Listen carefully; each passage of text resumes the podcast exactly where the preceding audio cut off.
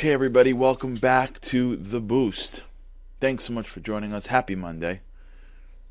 Appreciate you being on, no matter where and when you come on. This is a uh, nostalgic week for me, personally. This is the last week of the season, although I don't know if we call it a season. Thank God we've had the opportunity to be together for those that have been with us for a while for the entire year with a few breaks. Uh, and now we're taking a break. That's it. All this is is a break. We're going to take the month of August off, so this will be the last week. And then hopefully, with God's help, we'll meet you back here after Labor Day. In thinking about what I want to talk about, I think I just want to share with you what's in my head. And what, when you look back on the year, what are some of the, the themes that maybe we should think about over the summer, over the rest of the summer, as they say. It's amazing how quick summer goes, right? You ever get that sense like summer's so quick, right? Why is that? Answer is only two months. That's why. Like February's quick. You're like, wait, how did it become March? Yeah, when you're having fun, like things move, you know, and so everyone's like freaking out now. Oh my God, summer's almost over. Everyone's like so scared. If summer's so important, we should do so. We should do it all year. But like end of July is like hard because you can turn the corner and August comes and you know it's September. What should we think about towards the end of the year? What should be in our minds? So I want to share with you an idea. We we we've probably spoken about this before, but I think it's I think it's a message that we should walk away with, with God's help. Last week I had a, a meeting with a certain executive, and we were trying to solve a problem in his company. His company had a lot of people, and they were spending a lot of money. Hundreds of people are working in his company, millions of dollars in salaries. And yet, as many people as they've hired, almost everyone, with rare exception, feels overworked.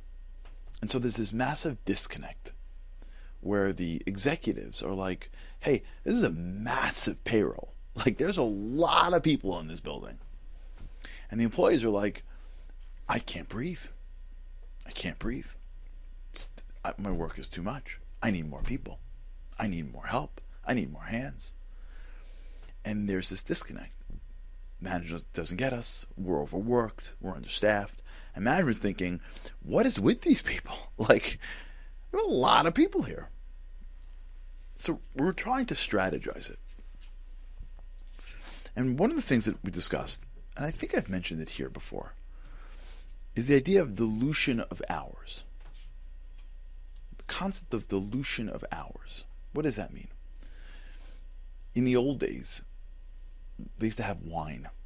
If anyone ever studied uh, this in the Talmud, the wine was very thick.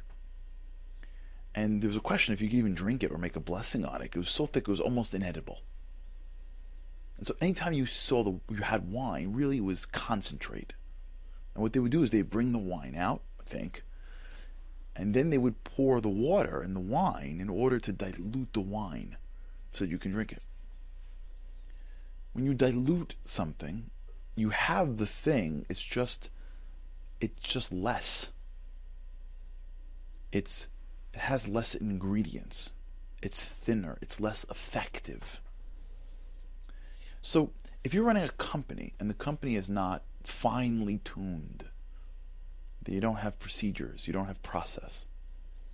It's every person for themselves. Well, yeah, someone could come to work nine o'clock in the morning, and to get one thing done is six phone calls, five of which are irrelevant, and the person next to them is relatively new because they just started, or there's a new job they don't know how to do, and it takes them double the time, and then you work with somebody who's uh, upset at something, and so that's half of the conversation.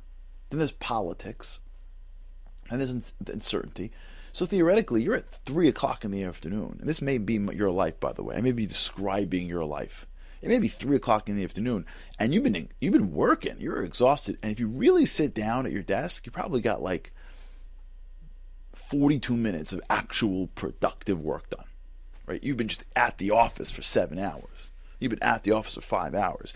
But between three times the amount of time to get a job done, and between this politics and that, and all the stuff, You're hanging around the office, but it's not productive, it's not efficient, it's not effective. So when you get to the end of the day, you've diluted your hours. I remember once a mentor said to me that if you want to understand what great learners do, they don't judge their day by hours. They judge their hours by minutes. Awesome, awesome concept. It's not 10 hours. It's 45 minutes per hour. If you look at your if you look at your life in hour long blocks and ask yourself, how many minutes in this hour was, product, was productive? This is a big issue in the area of multitasking and distractions because it takes time for you to get to deep work.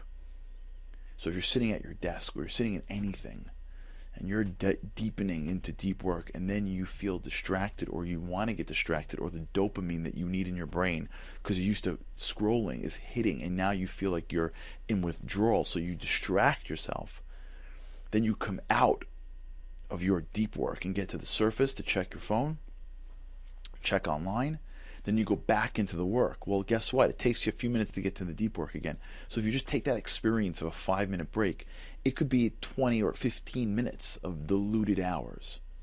So you sat down for an hour, you only got 30 minutes of actual really good work done. I don't know if you've had that experience before. Check it. Check out your life. Try this, by the way. This is, you know, they say try this at home. Try this at work. Wherever you work, try it.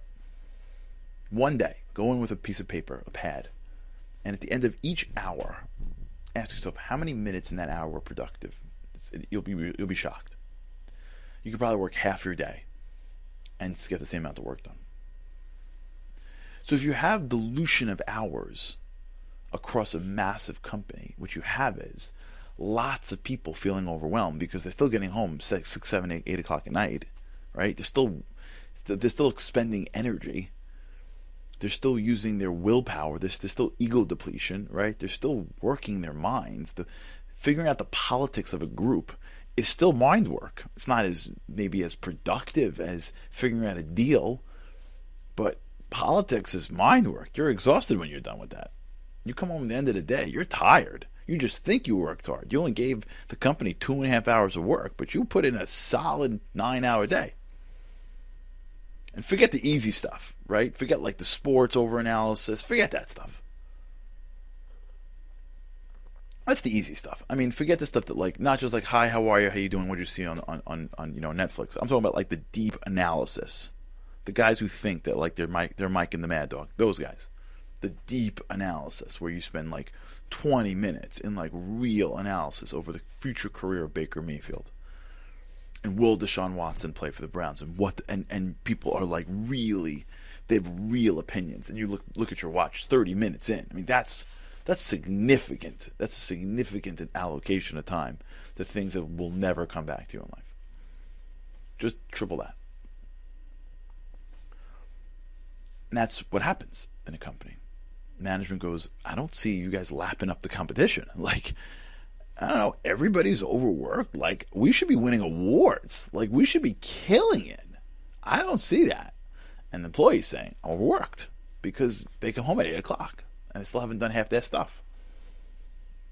And the work keeps on piling up.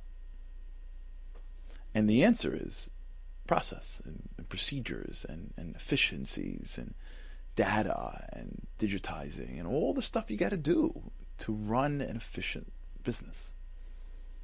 Well, that applies to your life as well. You got to run an efficient life. So how do we do it? All right, so let's let's talk about it tomorrow. I want to address a few things. But maybe we can start working on making our lives a little bit more efficient. All right, but have a great day. God's help. Can't wait to see you again tomorrow.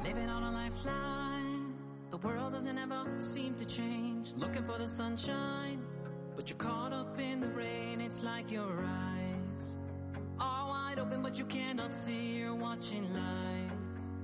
Pass you by like one, two, three. Walking in destruction.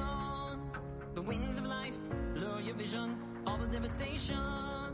Forever feels like you're on the run. It's time. No one else can set you free. You're locked inside. And only you have got the